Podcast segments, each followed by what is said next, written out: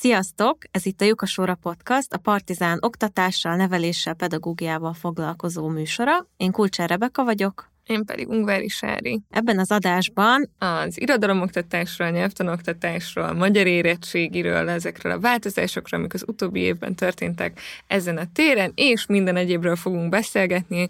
A vendégünk pedig nem más, mint Kejsz Ágoston. Szervusz Ágoston, köszönjük, hogy eljöttél. Sziasztok, köszönöm, hogy meghívtatok.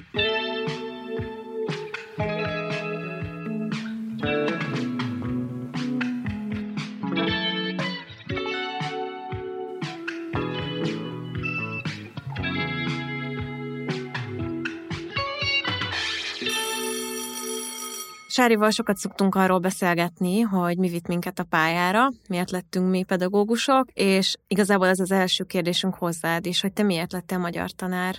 Hát, ugye most mondhatnám azt, hogy három éves korom óta ezt akartam, de ez nem igaz. Szerintem azért a, az én pályaválasztásomban legalábbis nagyon sok az esetlegesség, meg a véletlenszerűség, mint ahogy szerintem sokunknak ez így van. Az világos volt az érettségi környékén, hogy bölcsészkarra szeretnék menni, és akkor így magyar történelem szakon kezdtem el a, az egyetemet, aztán ehhez még hozzájárult, én, én ugorok szakot is végeztem, tehát ezt a hármat, és egyébként menet közben mindig is a, a töri volt az, ami jobban érdekelt egyébként. De valahogy mindig ö, magyarból találtak meg az érdekes ö, lehetőségek, tehát TDK-t is annak idején még, ö, még Pázmányról írtam, ö, mert valahogy ott, ott merült fel egy ilyen téma, meg ott ö, javasolta az egyik tanárom, Hargita Emil, hogy, hogy ezzel foglalkozzam. És aztán, amikor a tanítási gyakorlatomat végeztem, igazából nem, nem nagyon volt elképzelésem, hogy így merre induljak az életben, és akkor, amikor vége lett a tanítási gyakorlatnak, akkor pont a Trefordban az egyik tanár egyébként, vagy kolléga kilépett így tanév közben a suliból.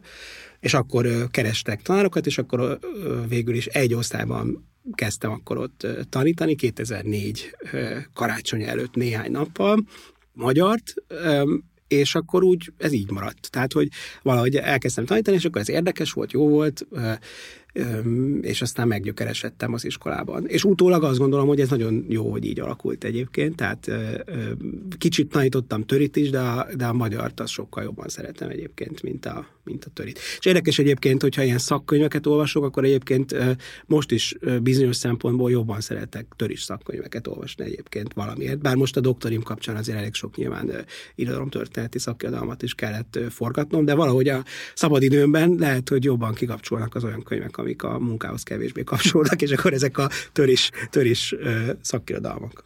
Neked volt olyan magyar tanárod, akit mm, előképnek tartasz? Összességében jó, jó tanáraim voltak egyébként.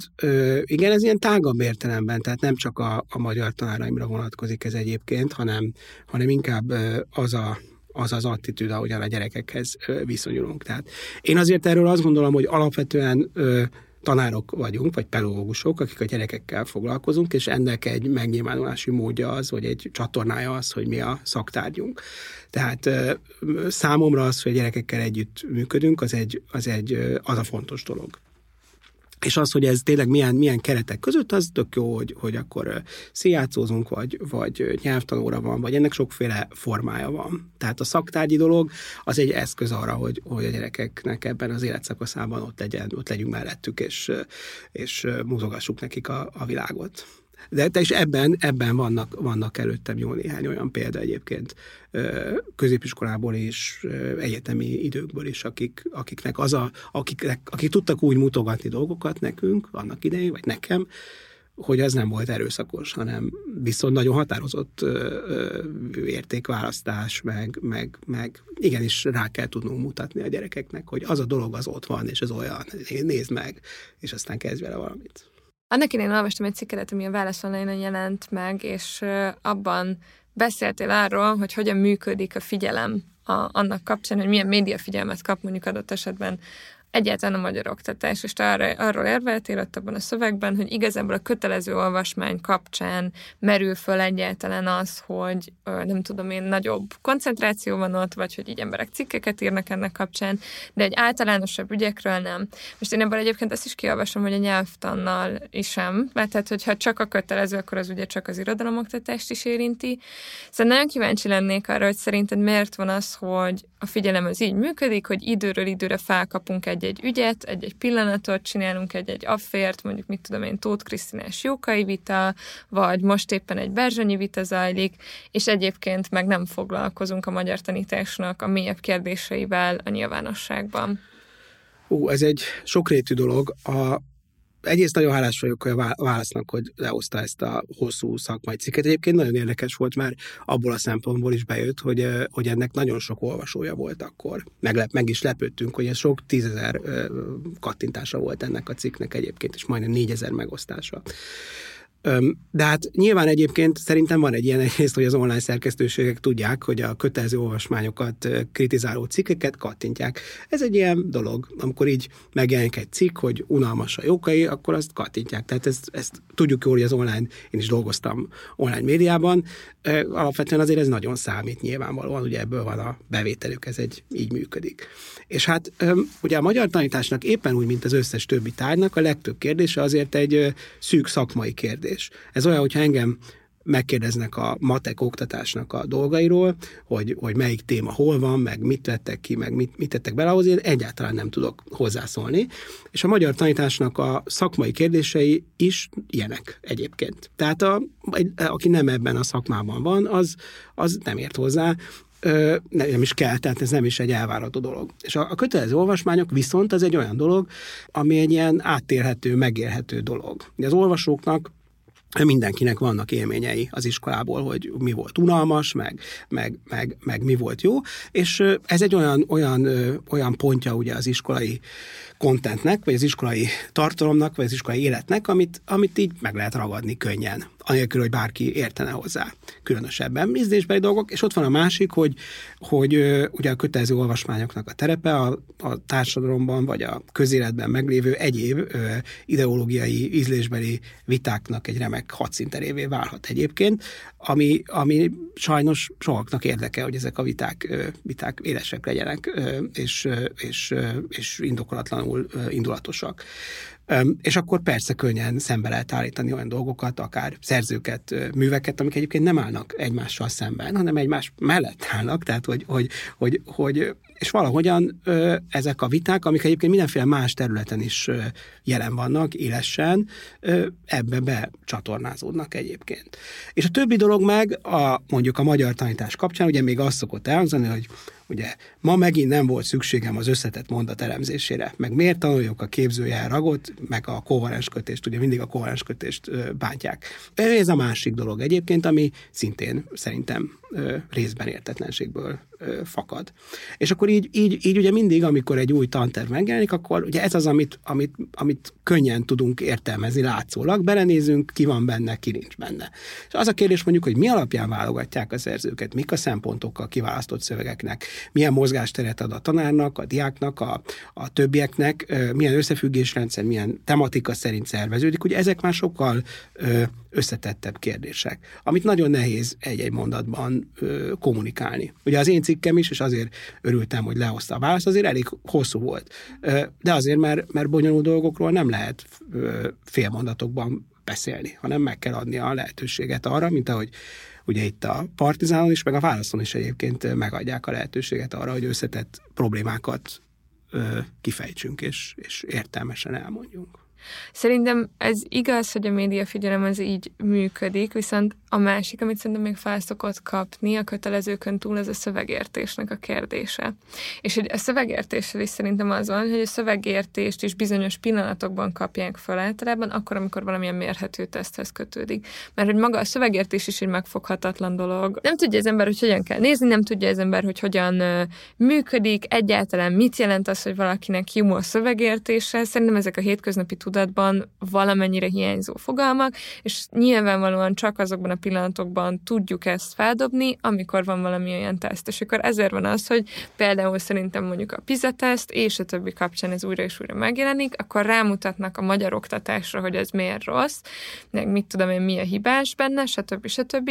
De ott sincsenek valós konzekvenciák, és nekem a kötelező olvasmányos vitákban és a szövegértéses vitákban is az ilyen tartalmi konzekvenciák hiányoznak. Amit a te cikkedben amiben egyébként te ott megfűztél, meg te, vagy te ott kifejeztél, és te ott megfogalmaztál, de általánosságban ez azért mégis ritka, még akkor is, hogyha mondjuk ilyen egyel szakmai léptéket nézünk.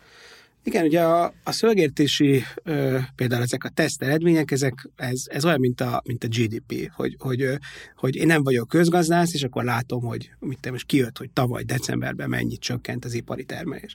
És akkor ö, én ezt így megnézem, de mivel nem, nem értek hozzá, tehát nem, nem, nem, azt sem tudom, hogy ezt hogy számolják, nem értek hozzá, ezért ezért nem tudok hozzászólni. És a szövegértés is egyébként, hogyha ugye egyel közelebb merészkedünk, akkor ugye az, hogy, hogy milyen módon állítják össze mondjuk például az országos kompetenciamérésnek a feladatlapjait, ez egy, ez egy nagyon bonyolult szakmai kérdés, ezer dologtól függ. És még még így is, hogy az egyébként egy szakmailag nagyon megalapozott dolog, még így is nagy kérdés, hogy, hogy ezek az adatok mit jelentenek egyébként. Aki valaha felügyelt országos kompetenciamérésen, az láthatta, hogy a gyerekek milyen változó figyelemmel töltik ki ezeket a feladatlapokat, és iszonyú nagy különbség lehet abban, hogy, hogy mennyire koncentrálnak, és hogy erre hogyan motiválja őket az iskola, stb. Tehát ez is egy nagyon bonyolult szakmai kérdésé válik, hogy, hogy, hogy ezek az adatok mit jelentenek, és hogyan értelmezzük őket. És persze, amikor kijön az adat, ugyanúgy, mint a GDP-nél, a kormány örül neki, a, az ellenzék meg elmondja, hogy, hogy őket igazolja ugye az általános romlás, ami az adatokból kiolvasható, mint minden adat, ugye, és ugye az, a, az az alapdolog, pontosan amit mondasz, hogy például mi az összefüggés a kötelező olvasmányok és a szövegértés fejlesztése között, ugye ez például már, már általában elsikkad ez a szempont egyébként, hogy ez hogyan kapcsolódik össze. De ugye igazából ö, szerintem az ilyen jellegű vitáknak nem a, nem a nagy, nagy ö, nyilvánosság a terepe. Ezek szakmai kérdéseknek kellene, hogy legyenek egyébként. Amit, amit a szakmához értő emberek összeülnek, és végig gondolják, hogy akkor ezt hogyan lehet megoldani. Tehát, hogy, hogy ugyanúgy, mint hogy, hogy most mi az adóreform, ö, nyilván lennének ötleteim, ö, de hogy ez egy iszonyú bonyolult rendszer, amit csak úgy megpiszkálni, hogyha én jövök az ötleteimmel, az, az nem lenne jó. És a közoktatásnak is igazából ilyennek kéne lennie mint a foci, amihez mindenki ért. Ha végignézünk egy meccset, akkor elmondjuk, hogy ki volt jobb, ki, ki, ki van róla véleményünk, hogy ez a balsz, és hát az, az, az rettentes. Miközben mondjuk azon a szinten mondjuk, mint amin egy válogatott, vagy egy játszik, azon a szinten nyilvánvalóan nagyon kevés ember ért hozzá, még nézőként, vagy értelmezőként is egyébként. Csak látjuk, hogy mi történik, és azt hiszük sokszor, hogy ez valamit tudunk mondani. És szerinted miről kellene egyébként beszélgetni, hogyha lehetőség nyílna arra, hogy össze tudna ülni ez a szűk réteg, aki valóban ért hozzá, szerinted mik azok a legfontosabb gócpontok? Hát a, ami, amit, amit a cikkben is uh, akkor megfogalmaztam, uh, ugye az, a, az az egyik, tehát itt, itt szerintem a, na, két, két különböző koordinátorrendszer mentén lehet erről gondolkodni. Ugye az egyik koordinátorrendszer az, hogy, a, hogy mondjuk az iskolai munkában, és ugye most leszűkítjük a magyar tanításra, akkor mi, a, mi, a, mi az egyéni érdek, tehát ami a, a diák egyéni érdeke, az ő fejlesztésében, és ez hogyan kapcsolódik össze a, a nagy társadalmi érdekkel egyébként. Tehát, hogyha azt szeretnénk, hogy ez a sok egyéni fejlesztés, amit csinálunk az iskolában, az összeadódik egy, egy jobb jövővé, vagy egy, egy vagy, mert ezek a gyerekekből lesznek majd a felnőttek, akik, akik ezt az országot majd a vállukon viszik, amikor mi már nem leszünk. Tehát, hogy, hogy, hogy ezek hogyan adódnak össze, ez az egyik kérdés és hogy ezt hogy tudjuk, hogy tudjuk okosan kimunkálni. És a másik meg, hogy hogyan kapcsolódnak össze a, e, ehhez kötődően a, a magyar tanításnak a különböző céljai, tehát hogy igenis célja, célunk a nemzeti kultúrának a továbbörökítés, egyszerűen azért, mert ezek, ezek jó dolgok, tehát hogy, hogy és amit a erődeink ezer év alatt fölhalmoztak, azt ne kótyahajtjéljük el mi sem, ez, ez alapvető kötelességünk szerintem. Egyszerűen azért, mert ezek nagyszerű dolgok, tehát az, hogy Arany Jánosról, meg József Attiláról, meg Csokonairól, meg a többiekről tudjanak száz év múlva, ez szerintem kár lenne a világnak, ha ez, ha ez nem így lenne és hogy ugyanakkor meg hogyan tud, és ez egy nagyon másik cél, hogy a magyar tanítás hogyan tud a, a társadalmi hátrányoknak a, a kiegyenlítő eszközévé válni. Ugye erről kevesebbet szoktunk beszélni vagy gondolkozni. De hát ugye tudjuk azt, ez például a szövegértés adatai ezeket nagyon mélyen megmutatják, hogy nagyon nagy szakadék van a Magyarországon ugye az egyes intézmények között a szövegértési és egyéb kompetenciákban. Tehát, hogy például mondjuk a, a legnagyobb, tehát például az én iskolám, a Trefort gimnázium, amelyik ugye egy elit iskolának számít.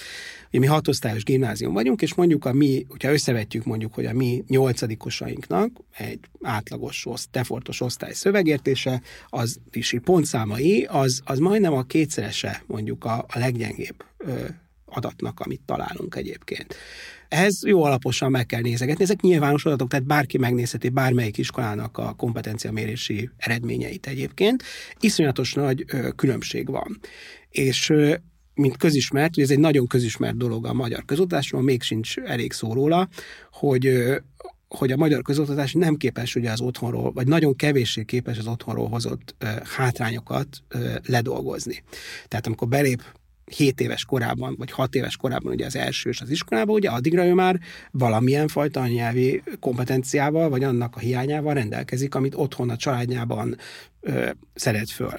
És az, hogy otthon hozzá milyen szókincsel, milyen nyelvtannal, ö, milyen ö, anyanyelvi eszközökkel szólnak a közvetlen környezetében, azért az nagyon meghatározza azt, hogy, hogy milyen ö, nyelvhasználó lesz. És hogy az iskolának, az lenne, meg, meg előtte akár az óvodának már, ugye az lenne a dolga, hogy ezeket a különbségeket ö, ö, segítsen ledolgozni, tehát hogy akinek esetleg nincsen meg otthon az a, az a háttér, azt az iskola segítsen ö, kompenzálni. És erre a magyar közoktatás kevésbé képes jelen pillanatban, már csak azért is, mert egy idő után ugye nagyon különböző pályára állítja egyszerűen a gyerekeket. És ez meg, megint egy szintén össztársadalmi érdek, hogy olyan, olyan, olyan, olyan diákok kerüljenek keziskolából, akik valóban képesek bonyolult szövegeket fölfogni, megérteni, és ez teszi lehetővé azt is egyébként, hogy az anyanyelvi kultúránkat továbbadjuk. Tehát a magyar irodalomnak a legszebb szövegei, azok bonyolult, nehéz dolgok. Tehát, hogy mondjuk Aranyás, 19. századi költő, a szókincse, a, a, a, a probléma világa, ez egy, ez egy, nem, egy, nem egy egyszerű ügy. És ahhoz, hogy minimális esély legyen, hogy ez a köztudatban pár frázison túl meglegyen, ahhoz az kell például, hogy ezt a hátrányt, vagy, vagy különbséget képesek legyünk kompenzálni. És arról kellene beszélni, szerintem, vagy az lehetne, annak kéne egy nagyon fontos célnak lennie, hogy mik azok az eszközei az iskolának, aminek a segítségével ezeket a különbségeket ö, ö, csökkenteni tudjuk. És erről igazából nincsen szó jóformán sehol. Például arról mondjuk, hogy amikor, amikor szó esik közoktatásról, akkor nagyon ritkán esik szó például a szakképzésről, vagy a, vagy a technikumoknak a világáról egyébként. Egyszerűen azért, mert akik megszólalnak, és itt magamat is beleértem, azok ezt a világot nem ismerik holott a gyerekeknek a fele a szakképzésben tanul egyébként, mondjuk középfokon, és annak a világnak a, a problémáiról, ami, ami egy teljesen más problémakör, mint amiben mondjuk én, mint elitiskolai tanár dolgozom, vagy azok, akik sokszor ebben megszólalnak, bár van, voltak olyan konferenciák egyébként, akár a Magyar Tanárok Egyesületének is, amelyik a szakképzésben tanító kollégák problémáit segítette, vagy támogatta, de azért mégis valahogyan mindig, amikor a tehát amikor az elitiskoláknak baja van, ugye a, a hogy mondjam, mi ismerünk titeket, meg az újságírókat, meg a, tehát, és azok a problémák uh-huh. jutnak el, azok annak a gyerekeknek a szülei, akik, akik a szak, szakiskolába vagy technikumba járnak, az ő szüleik nem ismernek újságírókat, meg, meg és, és valahogy valahogy ez nem érdekel igazán senkit. Vagy nem senkit, ez túlzás, de hogy, de hogy nincs olyan erővel jelen, mint ahogyan, mint amennyire fontos lenne egyébként ezeknek a problémáknak a sor. És az, hogy mondjuk ezek az új tantervek egy technikumban milyen mértékben végrehajthatatlanok egyébként, ö, ennek a drámájáról, hát majd most meglátjuk, hogy az érettségi milyen eredményeket fog idén hozni. Ez majd Hát meg arról nem is beszélve, hogy ha esetleg még lenne is olyan tanár, aki technikumban tanít vidéken, és elfogadná a meghívást egy műsorba, de mondjuk megütné a bokáját Persze. a helyi tankerületnél, akkor, ahogy mondtad is, nem kapna Igen, a, a tanárok ezt, ezt tudják, így van ebben, ez, ez igaz egyébként persze, hogy, hogy ugye nekünk van egy ilyen felelősségünk, hogy mondjuk tehát aki ilyen típusú iskolába tanít, mint én, hogy bizonyos értelemben azért szabadabban beszélhetünk, vagy kevésbé, vagy nincs meg bennünk ez a félelem és való igaz egyébként, hogy, hogy más közegekben valószínűleg a megszólásnak a lehetőségei is azért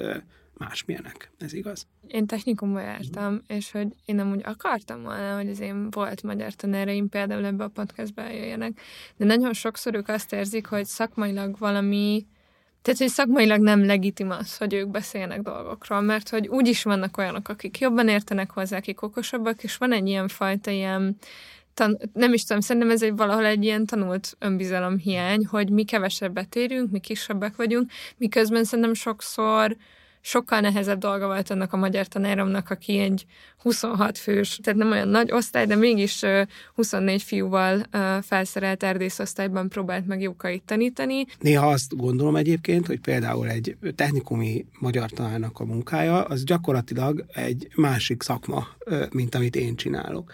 És a legnagyobb tisztelettel tekintek egyébként azoknak a kollégáknak a munkára, akik a közoktatásnak ebben a frontvonalban dolgoznak, és biztos vagyok benne, hogyha én akár 20 évnyi tefortos tapasztalat után belecsöppennék mondjuk egy ilyen közegbe, biztos tudnék alkalmazkodni, mert, mert van annyi általános tapasztalatom, de az biztos, hogy nagyon sok mindent újra kéne tanulnom. És ez fordítva is igaz egyébként, mert mondjuk a, a médiákjainkkal meg más a, más, a, más a feladatunk egyébként. És hogy ezek között szerintem nincsen értékrendbeli különbség, vagy nem szabadna, hogy legyen. És ugyanúgy nagyon megbecsülendő azoknak a kollégáknak a, a, a munkája, akik komolyan veszik a lehetetlen környezetben egyébként mondjuk a, azt a kompetenciafejlesztő kötelezettséget, ami, ami, vagy, vagy feladatot, ami a legfontosabb egyébként szerintem, akár ebben a közegben is.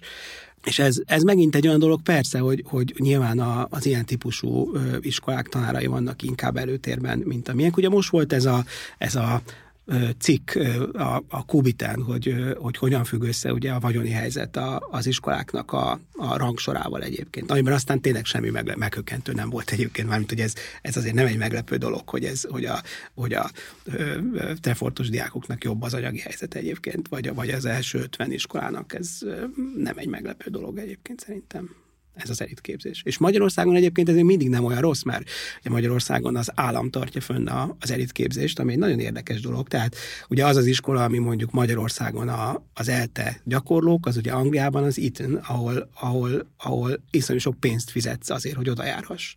Magyarországon az, hogy mondjuk egy elitiskolába jár el, az nem kerül sokkal többe, mint, mint hogy bárhova máshova jársz egyébként. A bekerülésnek a feltételei, meg a, meg a többi, igen, de hogy nincs például az a szűrő benne, hogy, hogy, hogy te évi 3-5 millió forintot fizetsz a Trefortnak, hogy oda járhass. Hát de ebbe az is benne van szerintem, hogy Magyarországon a magániskolák nagy része az valamilyen alternatív pedagógiával dolgozik, vagy hátránykompenzációt csinál, Igen. mert hogy igazából a szülők kimenekítik a gyerekeiket, aki valamilyen problémával igen, él, van, vagy valahogy nem ér bele. nem a... alakult ki olyan, olyan magániskolai szféra egyébként Magyarországon, érdekes módon. Hát az AKG. Az AKG az egyetlen. Az Alternatív Közgazdasági Gimnázium Magyarország első alapítványi iskolája. Ugye 1990-ben indult a, az első évfolyam. Én 93-ban a negyedik évfolyamra jártam, vagy akkor kezdtem az az egyetlen gyakorlatilag, amelyik versenyképes a, az állami elitképzéssel. Meg egyébként a, az egyes cégeknek vannak magánintézményei, mit tudom én, Győrben, a, azt hiszem, Győrben az Audi, uh-huh. ezeket mindig összekeverem. Igen, az, az ő szakképző az iskolák, nem? Tehát nem, a... nem, nem, gimit nyitottak Igen, most. ezt nem, Igen. ezt nem hallottam. Nyilván Győrben is úgy van, hogyha valaki tovább akar tanulni, akkor a Révaira gondol elsősorban, meg, a, meg a, mi van még ott. Tehát a, Szóval azért, azért ahhoz, hogy egy ilyen iskola fölnőjön, brendje legyen, stb. stb. ugye a közoktatásba betenni pénzt. És sokat gondolkoztam ezen, de szerintem ez az oka, hogy mondjuk, ha én egy magániskolát alapítok, az évtizedekig tart, ugye, amíg, amíg ugye az AKG is három évtizeden működik. Én visszakanyarodnék még a tantervekre, hogy mhm. említetted, hogy ezek a mostani tantervek egyszerűen összeegyeztethetetlenek bizonyos osztálytermi környezetekkel, és hogy arról tudnánk kicsit mesélni, hogy a te tanári eddigi munkatapasztalatod során ezek hogyan alakultak, hogyan változtak? Meg ugye beszéltél a romló szövegértési teljesítményekről is, hogy egyre inkább romlik, hogy ez azt jelenti, hogy akkor régen jobb volt? Ezt, ezt, ezt nem tudjuk, hogy romlik-e. Nagyon érdekes egyébként, hogy a, a kompetencia, az országos kompetencia mérésnek az eredményei, most az elmúlt egy-két évben nem néztem, de hogy gyakorlatilag amióta ez létezik, ez egy másfél évtizede, ha jól emlékszem, gyakorlatilag az átlag eredményei konstansak. Tehát, hogy az az érdekes, hogy a, amíg a PISA felmérés, ami ugye egy minta, tehát ott nem nézik meg az összes gyereket, az egy mintát, egy mintát vesznek az összes gyerekből, a, az országos kompetenciamérés meg elvileg minden gyereknek ki kell töltenie. És hogyha megnézzük a, az adataikat évről évre, tehát van egy hosszú adatsor már egyébként a 2000-es évek első évtizedének a közepétől, akkor az országos kompetenciamérés nem mutatja egyébként azokat az úrásokat, amiket a PISA én nem vagyok ilyen mérési szakember, és ez egy, ez egy nagyon bonyolult kérdés, de, hogy, de hogy, hogy éppen ezért ezt nagyon nehéz kijelenteni. És ott van az egyébként, hogy mondjuk, amikor először mérték a, az országos kompetencia mérés ugye 15 évvel ezelőtt indult, az egy nagyon más környezet volt. Tehát nem volt még a digitális világ egyébként olyannyira része a gyerekek életének, mint ma, és ez a jó vagy rossz, hogy egyáltalán ugyanazt mérjük-e most, mint, mint 15 éve, erre nem fogadnék azért. Tehát, hogy egyszerűen ugye zajlanak ilyen kutatások egyébként, hogy a digitális szövegek, meg a digitális világ, ami körülveszi a gyerekeket, hogyan befolyásolja a szövegértést. De azért er, szerintem ma még nagyon keveset tudunk. A másik, a tantervek, ugye az, a, az az alapvető különbség, hogy én már nem is tudom, most hogy hányadik tanterv van, amióta tanítok. Tehát, hogy azért ez negyedik, sokadik. Tehát ez így, amiben egyrészt ezek nagyon hasonlóak. Megtennéd, hogy elmagyarázod azt, hogy körülbelül mi a különbség a 78-as tanterv, a 94-es nemzeti alaptanterv és a kerettanterv fogalma között, a csak hogy akkor ezek így mind tisztában legyenek? Hát, a, ugye a mostani szisztéma szerint, tehát most ebből indulok ki, ami, ami ma érvényben van, ugye a, a, a nem akarok belemenni, és nem is vagyok ennek a, az értője, de ugye, ugye a különböző ö, tantervi műfajok között zajlik a vita. És ugye ez is egy olyan dolog, ami, ami nyilvánvalóan egy olyan szűk szakmai kérdés, amit, amit a közvélemény, még az érdeklődő közvélemény és a tanárok sem mindig értenek. Ugye párszor államvizsgán végighallgattam ezt, ahogy a hallgatók elmondják a tanterv elméletet, és akkor ők sem értik egyébként, de hogy ugye elvileg úgy néznek ki ez a szabályozás, hogy van a nemzeti alaptanterv, ami korábban igazából ilyen irányokat, célokat és néhány legfontosabb tárgyi dolgot rögzített. Ugye a 90-es években még olyan is volt, hogy az első változatokban semmilyen tárgyi elem nem volt a nemzeti alaptanterben. Olyan dolgokat rögzített, hogy de jó lenne, hogyha hogyha a gyerekek tudnának írni, olvasni, meg van olyan ország, ahol az egész nemzeti alaptanterv az 30 oldal. Egy ilyen brosúra tulajdonképpen, ahol, ahol, ahol ilyen alapcélok vannak. És akkor az volt az elgondolás a 90-es években, hogy a Nemzeti Alaptanterv, ami a közös célokat határozza meg, ebből többféle többféle kerettanterv fejleszthető. Vagy többféle tanterv fogalmazunk így, ami azt jelenti, hogy, hogy azok a célok többféle úton is elérhetőek.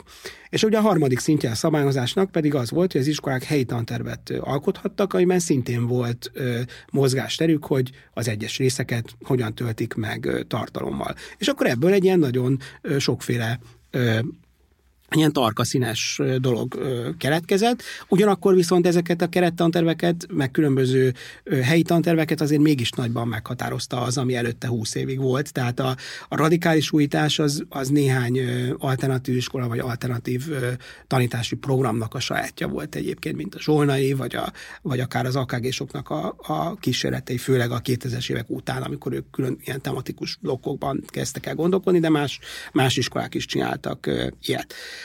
A nagy, nagy többség, ugye, mert hogy a tanárnak nincsen ideje egyébként nagyon innovatívnak lenni, meg tantervet írni, mert mikor írjak tantervet, nyáron tudok, vagy nem tudom, tehát hogy, hogy ez, ez nem fér bele az időnkbe, ez, és ez nem is elsősorban a tanárnak a dolga. Ha valaki akarja, akkor igen, de hogy, de hogy ez, ez egy másik feladat. Például mondjuk az, hogy egy, mert ugye sokan úgy képzelik ezt, hogy a tanterv az egy olyan dolog, amiben így föl, van sorol, föl vannak sorolva a művek, meg, meg szerzők. És ekközben meg nem, egy csomó minden más is föl, van, sorol, föl kell, hogy sorolva legyen benne, hogy milyen képességeket fejlesztünk. Például azt, hogy mondjuk ötödikbe vagy nyolcadikba milyen ö, szövegértelmezési műveletekre kell képesnek lennie egy diáknak. Egy, egy, egy, szerintem egy jó tanterv az ilyesféle dolgokból áll elsősorban. Öm, és aztán azt, hogy ezt milyen szövegeken keresztül hogyan valósítjuk meg, az szerint szerintem abban már lehet mozgástér, és akkor ezen a ponton az, hogy mondjuk ki milyen közegben dolgozik, hogy mondjuk nekem a cefortos gyerekekkel, hogy ők se unják halára magukat, meg az ő potenciáljukat is ö, megvalósítsuk, az egy másik fajta feladat, másik szövegekkel, ö, mint ahogyan mondjuk egy olyan, olyan közegben, ahol, ahol mondjuk, ö, mondjuk ö, más célok vagy lehetőségek vannak. És akkor ez így lehetne ezeket összehozni. És azt mondani, hogy van néhány szöveg, mondjuk, amit meg mindenkinek ismernie kell. Tehát mondjuk, hogy a, hogy a Velszi bárdokat mindenki olvassa, vagy össze lehet gyűjteni egy ilyen szűk magját egyébként, ami, ami, amire azt mondjuk, hogy mindenkinek kell. És aztán a többi dologban meg különböző fajta választási lehetőségeket, rendszerét lehetne kidolgozni. De hogy a, a lényeg ugye, ami az, hogy, hogy össze van kapcsolva most jelen pillanatban ugye az érettségi és a tanterv. Ez ugye korábban nem így volt, Ugye most a középszintű érettségin is néhány témakör kivételével az egész ö, ö, kerettantervi törzsanyag kérdezhető. Ugye néhány világirodalmi téma van, amit ö, mint decemberben meg tudtuk, kizárnak ugye a középszintű követelményből, ami azt jelenti, hogy tulajdonképpen a tanárnak, hogyha felelősen gondolkodik, akkor bizony sokkal határozottabban követnie kell a kerettantervnek a rendelkezéseit.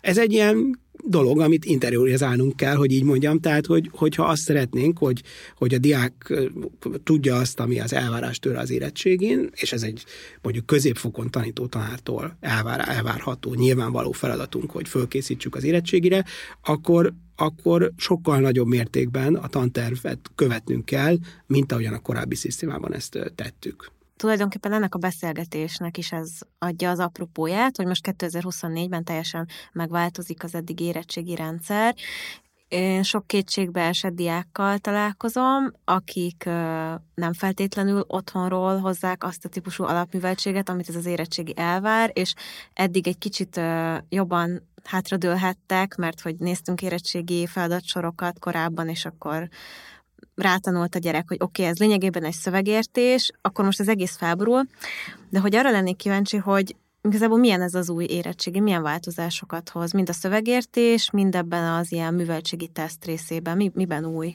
Um, Ugye ez, egy, ez is egy bonyolult kérdés, mert a vizsgarendszernek van két ilyen ellentmond, egymásnak ellentmondó célja. Az egyik az, hogy jó legyen, ami aminek az érdekében szívesen farigcsálnánk az egészet, ugyanakkor meg állandónak kell lennie. Tehát, hogy, hogy nem lehet évente belenyúlni és, és, és variálni a dolgot. Sokszor még, ha vannak kisebb hibái, annak a fenntartása még mindig kisebb baj, mint az, hogyha folyamatosan változtatgatják. Ugye utoljára ez a 16-17 környékén változott egyébként a rendszer, az, az, a, az azóta eltelt mennyi 7 év, az, az ez egy lehetséges dolog. Tehát annál rövidebb időn belül nem érdemes. Ugye most a változás az írásbelit érinti jobban. Ugye az megmaradt benne, hogy ugye 100 pont az írásbeli, és az, az megmaradt benne, hogy 40 pont egy szövegértési feladatlap, ami, ami a rendszer első pillanatától fogva, 2005-től fogva ott van a középszintű érettségén.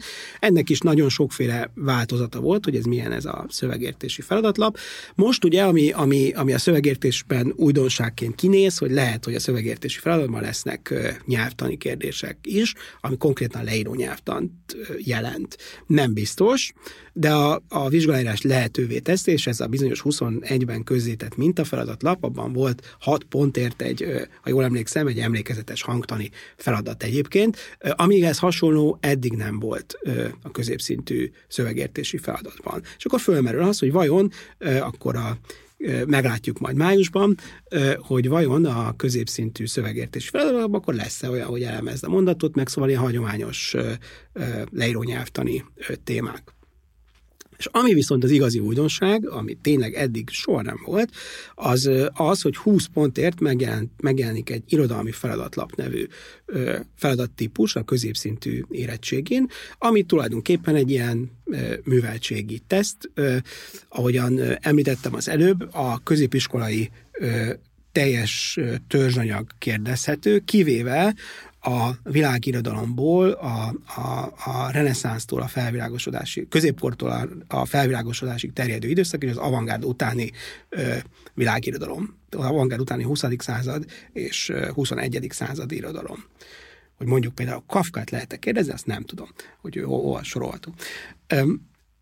És ugye ez egy, ez egy elég nagy anyag, tehát konkrétan ugye azt szerepelt egy tájékoztatóban, hogy egy teljes magyar irodalom történet kérdezhető, ami azért egy elég radikális állítás a középszintű. Nyilván itt a tantermen szereplő dolgokra gondolnak, de azért ez is elég sok. És akkor itt lehet szövegfelismerés, lehet, lehet műfai fogalmak, korstílusok, még a memoriterek is a középszintű irodalmi feladatlapban kérdezhetőek, ami egyébként összességében néhány memoriter egyébként, hogyha ha kizárjuk azt, amiből részletek kellene jelennek meg. Van egy lista, ami egyébként nem áll annyira sok elemből, de azért az kérdés, hogy az érettségi, írásbeli érettségi az a terep, ahol a memoritert kérdezni kell. És ami miatt ö, a riadalom van, az nyilván az egyébként, hogy eddig ö, ilyen nem volt soha konkrét tárgyi ismereteket kérdeznek, mint egy témazáró dolgozatban. Ez tulajdonképpen a négy év nagy témazáró dolgozata, tehát olyan stílusú dolog ez. Ilyen eddig nem volt. És hogy ennek mi a, mi a nehézségi szintje? Ö, ez az, ami, ez az, amit nem tudunk. Nagyon nem, nem lennék a helyükben azoknak, akik ezt a feladatlapot összeállítják most. Tehát ez egy, ez egy nagyon nehéz, szakmailag ez egy nagyon nehezen megoldható feladat, hogy hogy ez hogyan van. Nyilván nem kéne lenni ilyen, feladatlapnak, szerintem. Ebben a formában biztosan nem. Ugye az a, az a legnagyobb probléma vele egyébként, hogy ezek olyan ismereteket kérdeznek, úgy, úgy kérdezi pontosabban az ismereteket, amelyek nem kötődnek a feladatlapban szöveghez, jelen ismereteink szerint. És ugye ezeknek az ismereteknek, hogy mondjuk egy műfai, korstílus vagy ilyesmi, úgy van értelme, hogyha ha konkrét szövegekhez kapcsolódik igazából. És érdekes módon ebben a Ebből a szempontból az emelt szint könnyebb, mert ott ugye a műveltségi feladatlapban, ahol ugyanezek a dolgok kerülnek elő, ott ahhoz van egy bázisszöveg egyébként, és, és részben ahhoz kapcsolódva teszik föl egyébként ugyanannak a követelmény háttérnek a mentén a kérdéseket. De hogyha még végigvezettem, hogy mi változott, ugye az változott még a középszinten, tehát ugye van 40 pontért a szövegért, és 20 pontért az irodalmi feladatlap, és a maradék 40 pont az, a 100-ból, amit az írásban el lehet érni, az az eszé feladat, szövegalkotás. Ott az változott, hogy megjelenik egy olyan, van egy műértelmező feladat, ami az eddigiekhez hasonlóan a diák által nem ismert szövegnek az értelmezését várja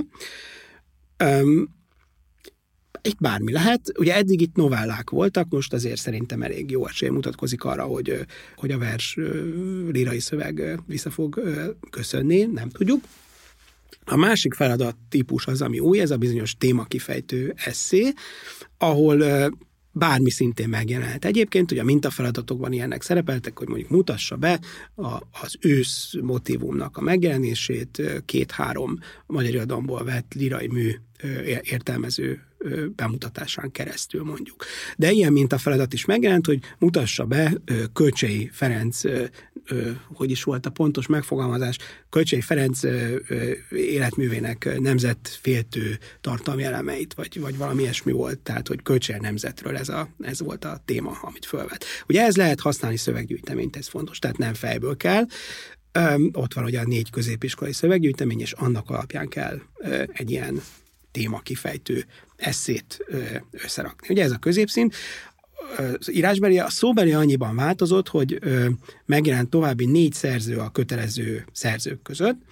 Ugye középszinten a, a, a, a vizsgáztató tanár állítja össze a szóbeli témákat, van egy megadott szempontrendszer, hogy mi szerint kell szerepelniük bennük. Ugye eddig az volt, hogy hat kötelező szerző volt, Ugye ő Petőfi, Arany, Adi, József Attila, Babics és Kosztorány, ez volt a hat szerző.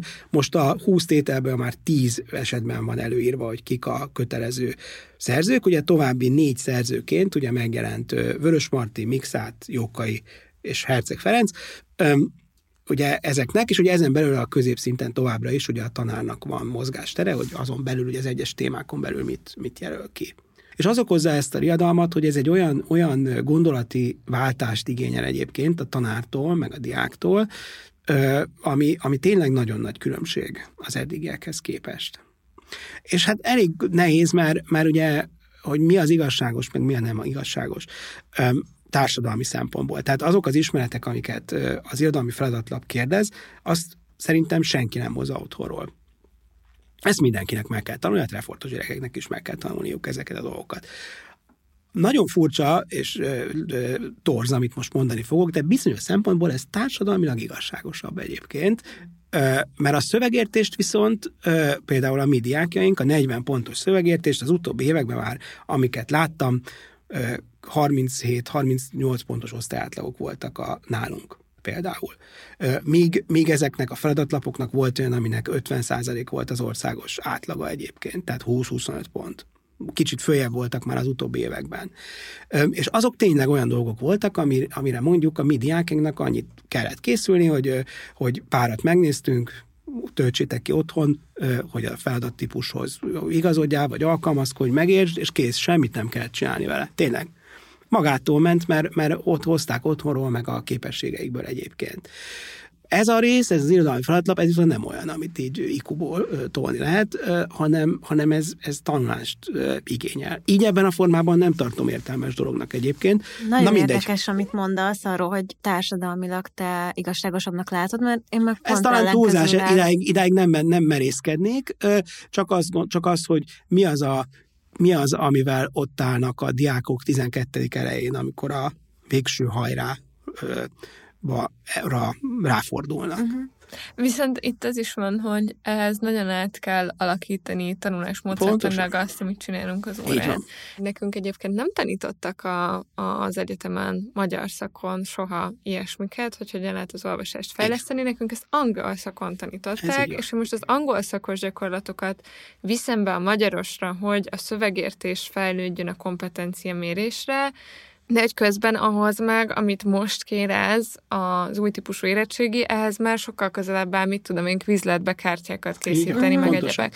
És hogy én uh, ismét visszautalok arra, amiről szerintem már egy adásban egyszer beszéltem, hogy szerintem nagyon kevés implementációs időt hagynak az ilyen módosítások kapcsán. Hát Hát nekem is ez a problémám, hogy van olyan gyerekem, akinek nem diszlexiája van, pont az nincs, de minden más tanulási nehézsége van, és vért izzad a magyar órákon, és tök jól el voltunk idáig azzal, hogy nagyon sok feladatsort megnéztünk, most már nagyon-nagyon jól ráállt arra az agya, hogy elolvassa a feladatot, megtanítottam neki, hogy nézze meg mindig hány pont, tanuljon meg gondolkodni a javítási útmutatóval, és most már magabiztos, és bízik abban, hogy ő a tanulási nehézségei ellenére ő meg fogja tudni írni egy jó óra legalább ezt az írásbet. Na most ehhez képest így jön ez a teljesen új rendszer, ő most kétségbe van esve attól, hogy minden, amit addig tanultunk, az a, az a módszer, az a hozzáállás, az a stratégia, az már nem fog működni, és szerencsétlennek minden évben kb. más magyar tanára volt, meg hát nem ez az érdeklődési köre, és nem ezt hozza otthonról,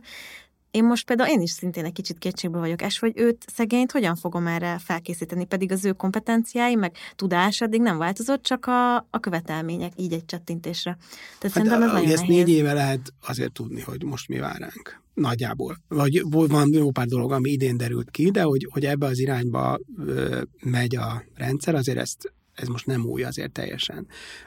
Ugye az a, az a kérdés, tehát akkor lenne mondjuk a, a szövegértésnek a jelenléte az, az, az írásberin, az, az egyébként hozott no, sok pozitív hozadéka volt az elmúlt 15 évben, mert igenis azért az, hogy megjelenik a, megjelent a szövegértés fejlesztése mondjuk középfokon mondjuk legalábbis, hogy muszáj volt ezzel foglalkozni, az azért van, mert a végén volt a szövegértési feladatsor egyébként. De mindeközben meg ennek nem volt egy ö, tudatosan a rendszerbe beépített ö, ö, ilyen fejlesztő rendje egyébként. Tehát ezek, ezek a tanárok, akik fontosnak tartották, azt, azt, azok ezt csinálták. De maga a rendszer egyébként, és most meg már végképp, végképp nem, nem igazán segít ebben hogy, hogy valóban szisztematikusan a gyerekeknek a, a a szövegértési képességein dolgozunk. És különösen nehéz egyébként, ami az a szintje a közoktatásnak, amiről szerintem a legkevesebbet tudunk, és amelyik ebben a legfontosabb, az a felső tagozat egyébként. Tehát, hogy az alsós módszertant azt ismerjük egy valamennyire, hogy ott mi történik, a középfokon az érettségi meghatározza azért valamennyire a tevékenységet, de hogy a felső tagozatban mi történik a szövegértési fejlesztésben, hogy ott vajon a tanárok hogyan és milyen módszerekkel dolgoznak. Ismerek tanárokat, akik ezt nagyszerűen csinálják, de valamiért nem vagyok benne biztos, hogy mindenki, mindenki így csinálja egyébként.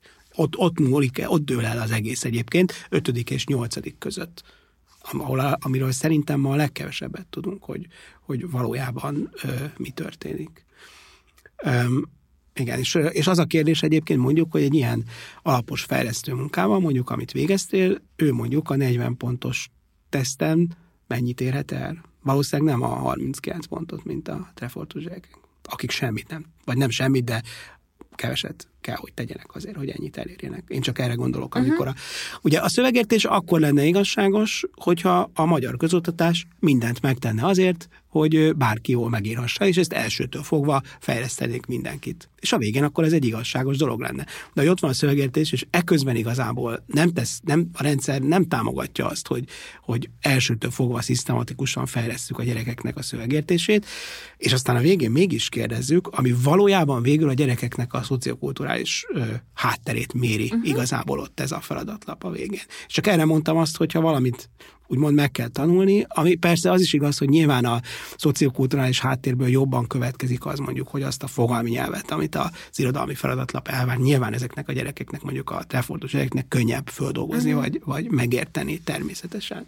Tehát nagyon fontos azt hangsúlyoznom, hogy amikor mondjuk így a trefortos gyerekről beszélek, ez nem, nem egy ilyen értékrendbeli dolog, hanem egyszerűen egy helyzet ahonnan nők jönnek, és amilyen nem azt mondom, hogy ők hű de jók, hanem, hanem van egy ilyen különbség a különböző iskolák növendékei között, és ezt ö, ö, erről nem ők tehetnek elsősorban, részben ők is tehetnek, de hogy, de hogy, hogy, hogy, hogy itt nem a mellemet döngetem, amikor, amikor erre hivatkozom, hanem egyszerűen csak a magyar közoktatásnak erre a megosztottságára gondolom.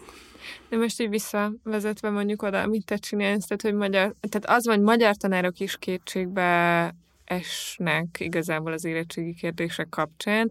De most te, aki még egyel kívülebb állsz, és gyógypedagógusként az érettségi felkészítés segíted, neked egyébként van bármilyen, tehát hogy van bármilyen szakmai platform, ahol eszközökről, vagy gyógypedagógusoknak az új típusú érettségihez Oké, okay, mosolyogsz, akkor sejtem. Jó, hogy... alapvetően ugye azért gyógypedagógusok nagyon ritka esetben szoktak érettségével foglalkozni, uh-huh. a mi klienskörünk az nem az érettségére trenírozza magát, hanem mondjuk arra, hogy megszólaljon uh-huh. sok esetben.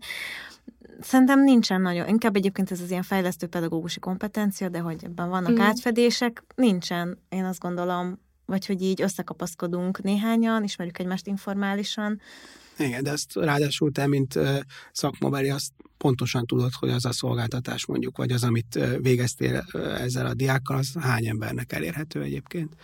Hát igen. Tehát, hogy, hogy és miközben meg e, hány embernek elérhető, amikor mondjuk egy tanár tanít mondjuk hat osztályban, az, az több száz, százas nagyságrendű diák is lehet egyébként. És ismerjük azt is, hogy a, milyen hiány van mondjuk a gyógypedagógusból, fejlesztőpedagógusból, miközben egyre több azonosított probléma van egyébként és, és az, hogy maga a rendszerbe meg nincsenek beépítve. Ugye, és ez a tanterveknek a következő problémája, még ezt is szeretném azért kiemelni, hogy ugye az egésznek a hihetetlen zsúfoltsága, ami egyszer nem teszi lehetővé azt, hogy, hogy erre az apró munkára ö, odafigyeljünk. Tehát az, hogy mondjuk mert mondjuk amikor egy verset értelmezünk, akkor az szövegértési munka is egyébként. Keresünk benne kulcselemeket, és így tovább. De hogyha olyan nagy mennyiségű maga az elvégzendő tananyag és a megismerendő szövegeknek a száma, akkor ezt a munkát nem tudjuk elvégezni. És ráadásul különböző osztályok és iskolák között nagyon eltérő az, hogy milyen mélységben kell, kell belemerülnünk tulajdonképpen mondjuk tizediktől vagy tizenegyediktől lehet valamennyire már felnőtt ö, irodalmat ö, tárgyalni a gyerekekkel. Van, vannak a tizedik, le, tizne, így, van két-három évünk maximum. Az átlag életkor nem tudom most mennyi Magyarországon, de az biztos, hogy az érettségi után egy átlagos érettségizet még 50 éven át él, vagy még tovább. És nekünk az kell, hogy legyen a célunk, hogy ebben a vagy az kell, hogy legyen a célunk, hogy ebben a 50 évben ő akarjon és tudjon ö, olvasni. Legyen attitűdje, tehát ne gyűlöltessük meg vele az egészet, de olyan, ami tetszik neki. Tehát ott szabad a vásár, bármit olvashat. Ez a mi dolgunk, hogy megmutassuk neki, eljutassuk őt oda, hogy a bonyolultabb szövegeket is olvasni tudja. Ugye ha végighajtjuk ezen az egész ö, nagyon zsúfolt tananyagon, akkor ez nem tudunk megállni, elmélázni uh-huh. egy-egy dolgon mert, mert akkor, akkor nem fogom megtanítani, ha nem tudom milyen fogalmat, amit majd a kérdeznek az irodalmi feladatlapba, akkor, akkor majd én leszek a felelős, és a, hogy, hogy miért nem tanítottam meg. Ugye ezek az érzések munkálnak szerintem most sok kollégában egyébként. És a magyar tanak tényleg az a nehéz feladata, hogy, hogy hogy tudjuk ezeket a hangulatokat, hogy tudjuk hozzákapcsolni a, a, a, az életünkhöz, vagy a gyerekek életéhez rávilágítani arra, hogy ezek a szövegek segítenek abban, hogy értelmezzük a magunk, magunk életét, vagy a magunk élethelyzeteit. Uh, nincs, tudom, hogy nincs mindenre idő, és egy kicsit sajnálom. Viszont én, én akkor most teret adnék arra, hogy kicsit beszéljünk a kultúrpolitikáról uh-huh. is, hogy szerinted a, a, az irodalomoktatásnak magyar oktatásnak az ilyen fokú változásai, meg az ilyen szintű változtatásai, azok milyen nagyobb, ilyen általános kultúrpolitikai térbe érnek bele, mi ennek az egésznek a célja, milyen általános tendenciákat lát, szerintem érdemes kitekinteni tényleg a magyar uh-huh. oktatás ténye felől, nem tudom, kiadó kérdésre, stb. Te ezeket hogyan látod összefüggésben? Hú, ez egy nagyon uh, nehéz kérdés. Um, ugye nagyon sokszor a ugye az oktatáspolitika kapcsán fölmerülnek ilyen feltételezések, hogy a kormány mit akar, meg mit nem akar.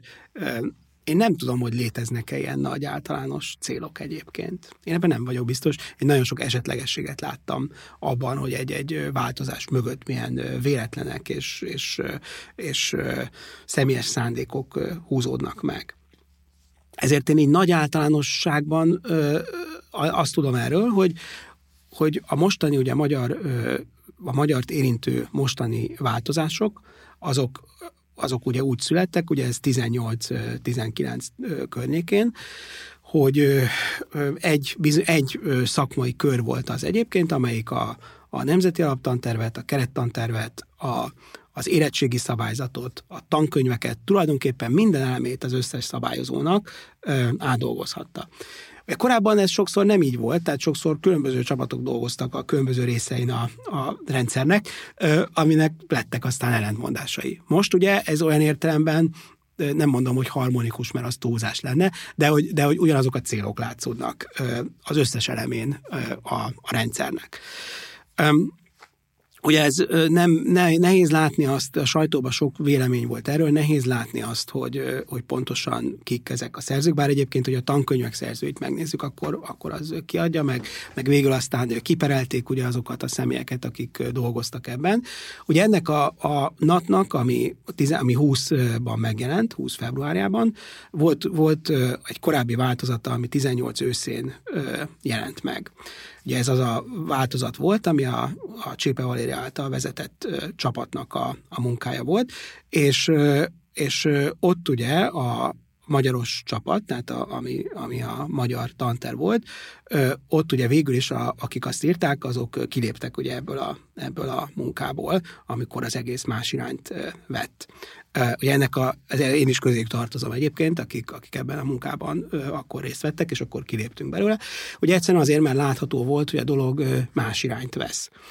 És én személy szerint azt elfogadom, hogy, hogy a, a kormányzati és a jogalkotóé ebben a felelősség, aki ezt hozza, és hogyha neki jól láthatóan más a szándéka, akkor én eldönthetem, hogy ebben ö, részt akarok-e venni, vagy sem. És amikor ez nyilvánvalóvá vált, hogy itt különböző szakmai elképzelések vannak, akkor ugye ö, mi távoztunk, és nem a kormány ugye ebben, ebben, a, ebben a helyzetből. És akkor ott nagyon más irányt vett, vett ugye ez az egész folyamat.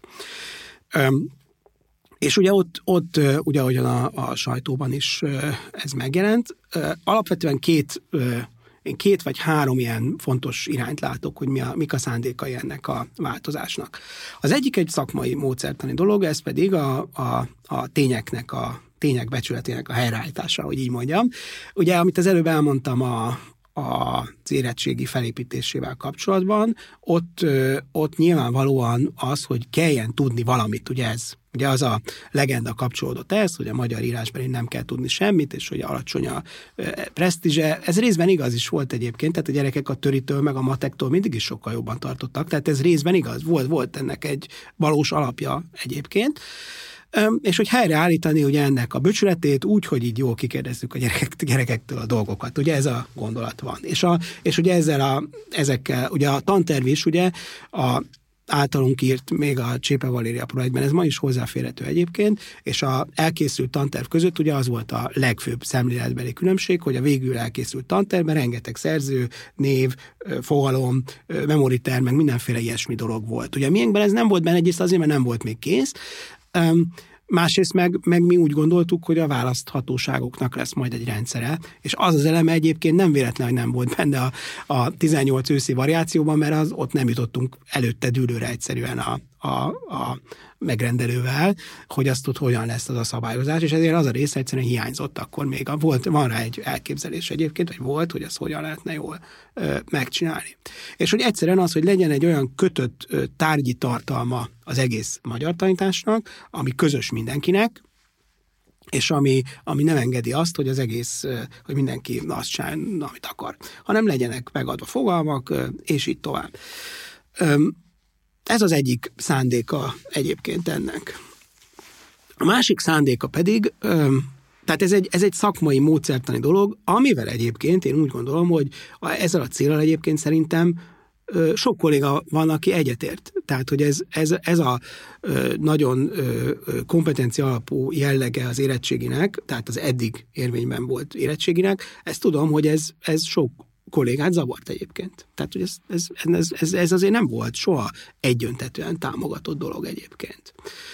Ami megint csak egy optikai csalódás volt, mert ugye a kétszintű érettségi előtt egyébként csak egy eszé volt az írásberén. És a magyar ilyen értelemben kevésbé változott, az változott, hogy a többi tárgyból viszont, töriből, meg a matekból bejöttek az írásbelire is a tárgyi elemek, ami magyarból meg nem jött be. Tehát, hogy ez egy ilyen furcsa optikai csalódás, hogy a magyar nem visszafejlődött az évek során, csak a többi tárgy ment el más irányba, és ezért, ezért másképp hatott a többi tárgyhoz képest. Tehát ez az egy. A másik pedig, ami ezeknek a szabályozóknak az újdonsága, az, az nyilvánvalóan van egy ilyen kánon átrendező cél egyébként. Ami önmagában kérdés, hogy az érettségi és a közutatás az, az ugye követi, vagy meghatározza a kánont. Ugye ez egy, ez egy nagyon nehéz dolog. Azt tudjuk jól, hogy ami kikerül a, az iskolai tantervből azok a szövegeknek az ismerete, vagy a szerzőknek az ismerete az elhalványul és elfelejtődik. Ezt tudjuk. Az a szerző megmaradásának a kulcsa, hogyha ha ott van a szerző a, az iskolai tantervben. Öm, hogy a kánon, vagy az iskolai, iskolai szövegek azok tükrözik azt, ami ez a kánon, vagy, vagy alakíthatják, vagy befolyásolják, vagy hogy ez hogyan függ össze, nem tudom, hogy erre mi a, mi a jó megoldás. Az biztos, hogy ezek a mostani ö, változások, azok a, a kánonnak, vagyis ugye annak a, ö, azon szerzők sorának az átformálását célozzák, akiket fontosnak tartunk a nemzeti kultúránk szempontjából. És ugye itt kibővült sok újabb szerzővel a tanterv, ami különösen 12-ben, ahol annyi mindent kell csinálni egyébként, hogy ott hogyan van tér és idő valóban ezeknek a szövegeknek a befogadására, megértésére, az egy nagyon nehéz kérdés. Tehát én ezt a kettőt látom, tehát a, a kánon átformálást, ami, ami egyébként, amihez azt fűzném hozzá, hogy ebben egyébként lehet igazság. Tehát abból a szempontból, hogy új szövegeket behozni egyébként, vagy lehetővé tenni új szövegeknek a behozását, kitágítani a látómezőnket egyébként, ez egy lehetséges fölvetés. Az irodalomtudomány abból a szempontból ö, nem rakta tudomásom szerint össze ezt az egészet egyébként, hogy ezek hogyan viszonyulnak egymáshoz, hogy valóban ki lehet jelenteni azt, hogy mondjuk a nyugat és a úgymond vagy nemzeti konzervatívnak nevezett irány, ezek valóban egyenrangúak, esztétikailag hasonló értékűek, jelentőségükben egyformán meghatározóak, hogy a saját korukban mi volt meghatározó, és mik a távlati következmények, az megint egy nagyon két különböző dolog egyébként. Tehát tehát ez egy nagyon összetett kérdés, és tulajdonképpen egy csomó nyitott kérdés az így belekerült a magába a tantervbe. De például mondjuk az, hogy, a, hogy a, az iskolai tantervben nagyobb figyelem háruljon a 20. századi határon túli magyar irodalomra, az például én egy, egy respektálandó célnak tartom. Tehát helyes ennek a körnek a bővítése, és a kérdés az, hogy mi alapján teszünk bele valamit a tantervbe, és hogy ebben milyen választási lehetőségek vannak, ez a másik. Hogy hány meg hány szempont lehet arra, hogy hogyan válogatunk szövegeket. Lehet egy ilyen, igen, hogy egy ilyen, hogy a magyar kultúrának egy minél, minél szélesebb szeretét mutassuk meg a gyerekeknek. Ez is egy nagyon fontos cél, és ott van a módszertani cél, hogy, hogy olyan szövegeket amelyekkel, pont azokkal a gyerekekkel, akik ezért megyek órára, együtt tudunk valamilyen módon ö, dolgozni. És ezek a szövegek tényleg tükrözzék azt a sokféleséget. És ennek tényleg az az egyetlen értelmes megoldása van, hogyha van választhatósága a tanárnak. A jelenlegi tanterv merevségénél nagyobb választhatósága, sokkal nagyobb ez az. Amikor mi a NAD-ban dolgoztunk, akkor nekem például ez egy nagyon komoly erkölcsi kérdés volt, hogy én biztosan nem fogom megmondani azt, hogy ki mit olvasson összességében. Mármint, hogy én nem fogok előírni egy, egy listát, hogy akkor mindenkinek ezt muszáj olvasnia, mert abban biztos voltam, hogy ez a lista, ez az én ízlésemet fogja tükrözni. És én a magam ízlését nem tartom ö, olyannak, ö, ami mindenkire vonatkozik. Ugye ez a mostani tanterv, ez fölvállalta, hogy úgy mondjam, ezt a dolgot, hogy a saját ízlésének megfelelően egészítette ki ö, más művekkel egyébként a, a, az eddigieket. És pedig ezeknek a vitáknak, és pontosan a választhatóságnak nagyon helyén valónak kéne lennie egyébként benne, hogy ezeket a színeket, árnyalatokat lássuk. De akkor visszakanyarodunk aztán persze oda, amiről az előbb beszéltünk, hogy mondjuk egy technikumi osztályban mindazokból a problémákból, amiket most beszéltünk, minek kell, vagy szabad, vagy lehet megjelennie egyébként.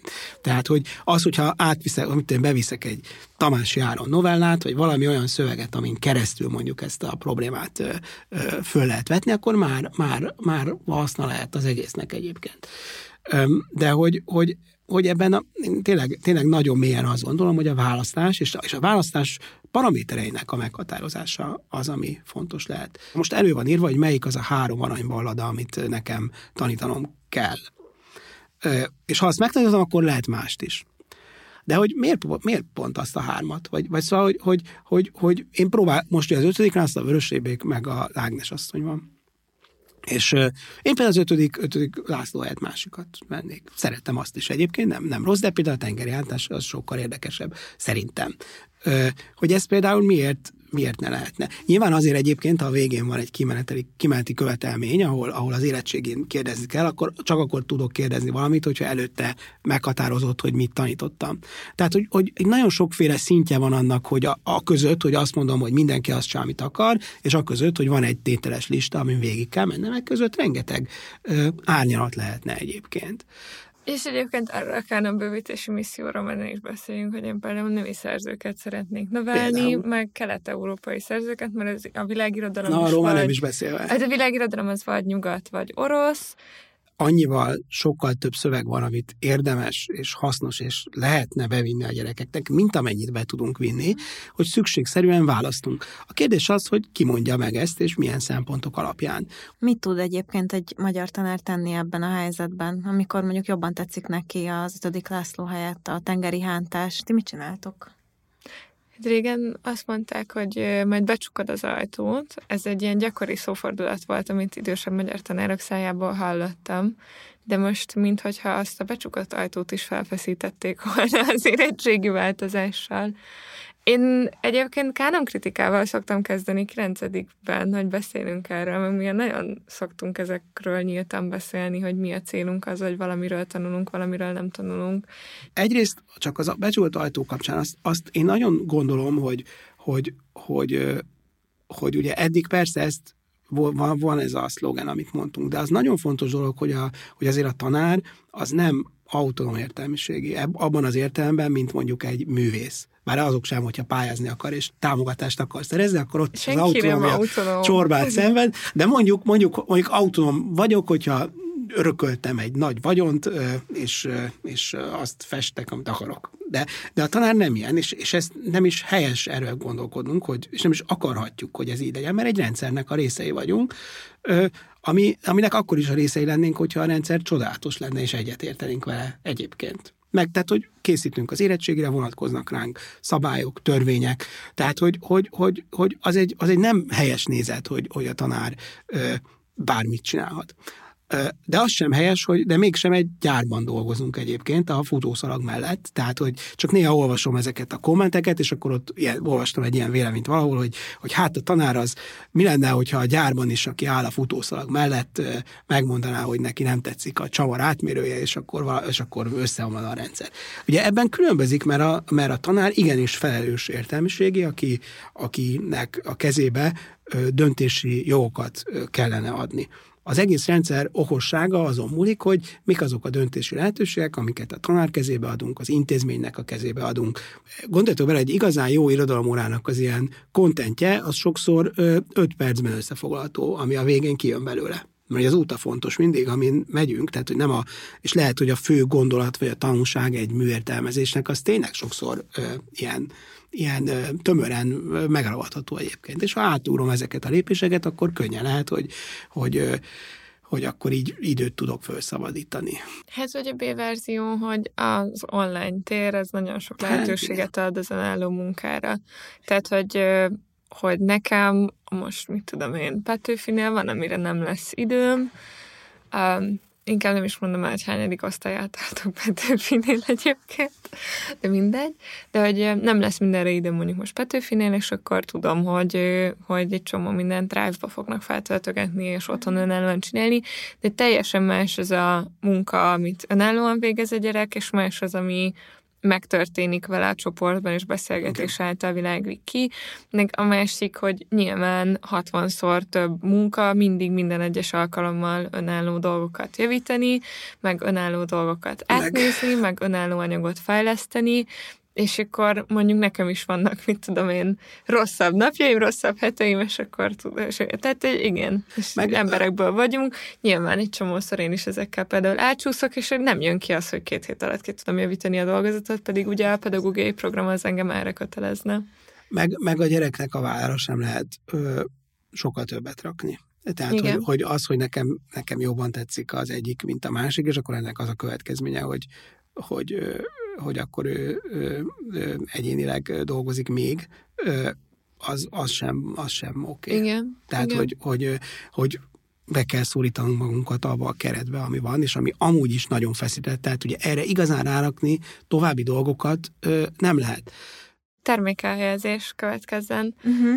Ágastam, mind aggasztal az elmúlt két évben. Uh, ugye én uh, fizetés nélküli szabadságon vagyok jelenleg az iskolámból, második éve már, ami ugye 18 év tanítás után gondoltam így, hogy ez jó ötlet lesz, és annak is bizonyult egyébként, tehát ugye először dolgoztam egy Ukrán, Ukrajnából menekülteket támogató ilyen közösségi központnak a létrehozásában, ez a tévai fogadó, aztán onnét eljöttem, mert valahogy úgy éreztem, hogy olyan nagyon szép ez a feladat, de valahogy ez nem az, ami, amit nem akartam egy új szakmát megtanulni, és akkor ott például szembesültem azzal, hogy, hogy mondjuk ha látok akcióban szociális munkásokat, profikat, akkor attól én milyen végtelenül távol vagyok, és mennyire, mennyire nem értem, mennyire nem értek hozzá egyébként. Ez is egy olyan dolog, hogy azt hiszik kívül, hogy hát úgy beszélgetnek, meg minden, és valójában meg egy iszony bonyolult feladat, hogy hogyan lehet megszólítani embereket, hogyan segítesz, és hogyan nem, ennek ezt, ezt, erről ott nagyon sokat tanultam. Akkor eltöltöttem utána hét hónapot azzal, hogy megírtam a doktorimat,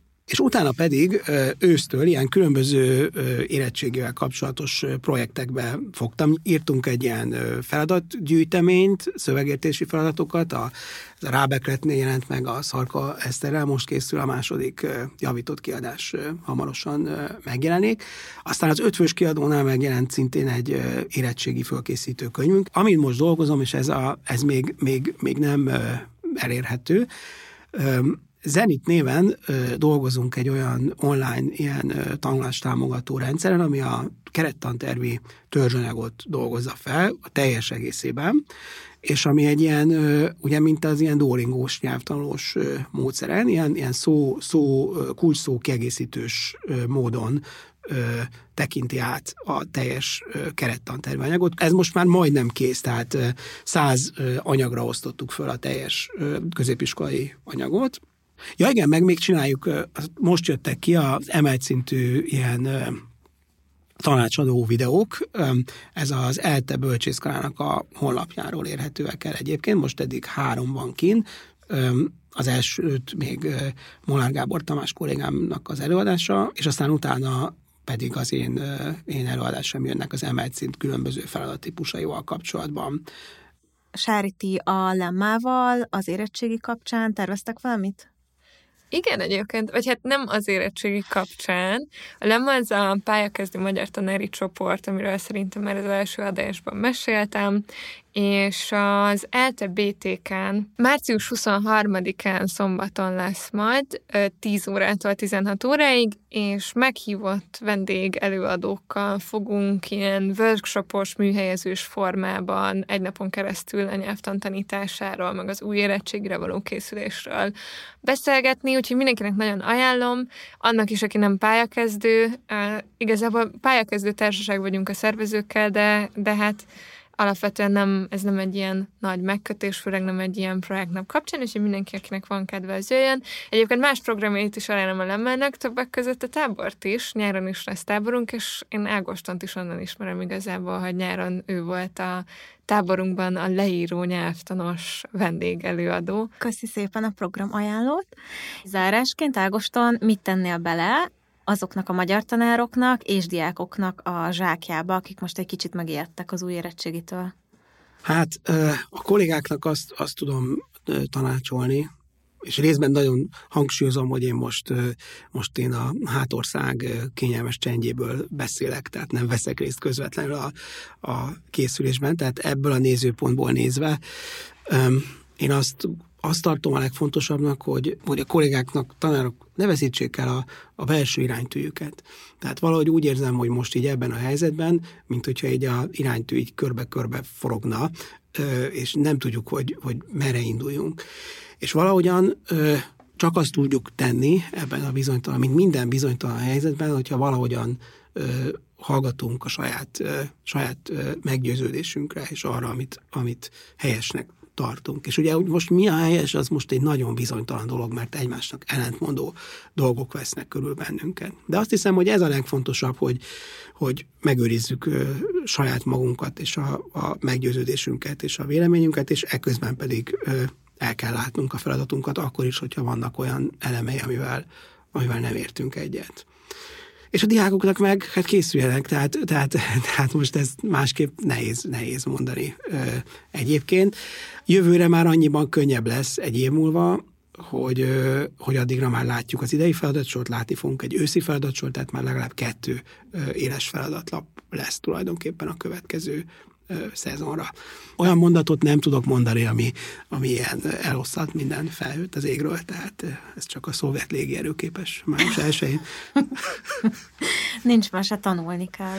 Hát ez most ilyen, igen. Igen, hát ez, ez lehet ö, ö, odáig eljutni, hogy azt mondja az ember, tanár és diák, hogy tiszta lelkiismerettel megtettem, amit tudok. Csak tényleg új és járatlan az út. A bizonytalanság ebből fakad, hogy ez egy olyan dolog, amit, amit, ö, amit eddig nem csináltunk. Köszönjük, Kaszi, hogy eljöttél ebbe az adásba, és beszélgettél velünk. Én is köszönöm, hogy itt lettem, és beszélgettem veletek. és nagyon köszönjük a hallgatóinknak is, hogy meghallgattátok ezt az adást. Reméljük, hogy sok gondolatot indított el bennetek, legalább annyit, mint bennünk. Ha tetszett nektek ez a beszélgetés, szeretnénk megkérni titeket, hogy támogassátok a Partizánt, amennyire lehetőségeitek engedi. Ehhez mindent megtaláltok a leírásban, és szeretnénk megköszönni a munkáját többek között még Kiri Zsannának, Irsik Bencének és Puskár Krisztiánnak, akiknek a segítségével ez az adás is létrejöhetett. Köszi mindenkinek, szevasztok! Sziasztok!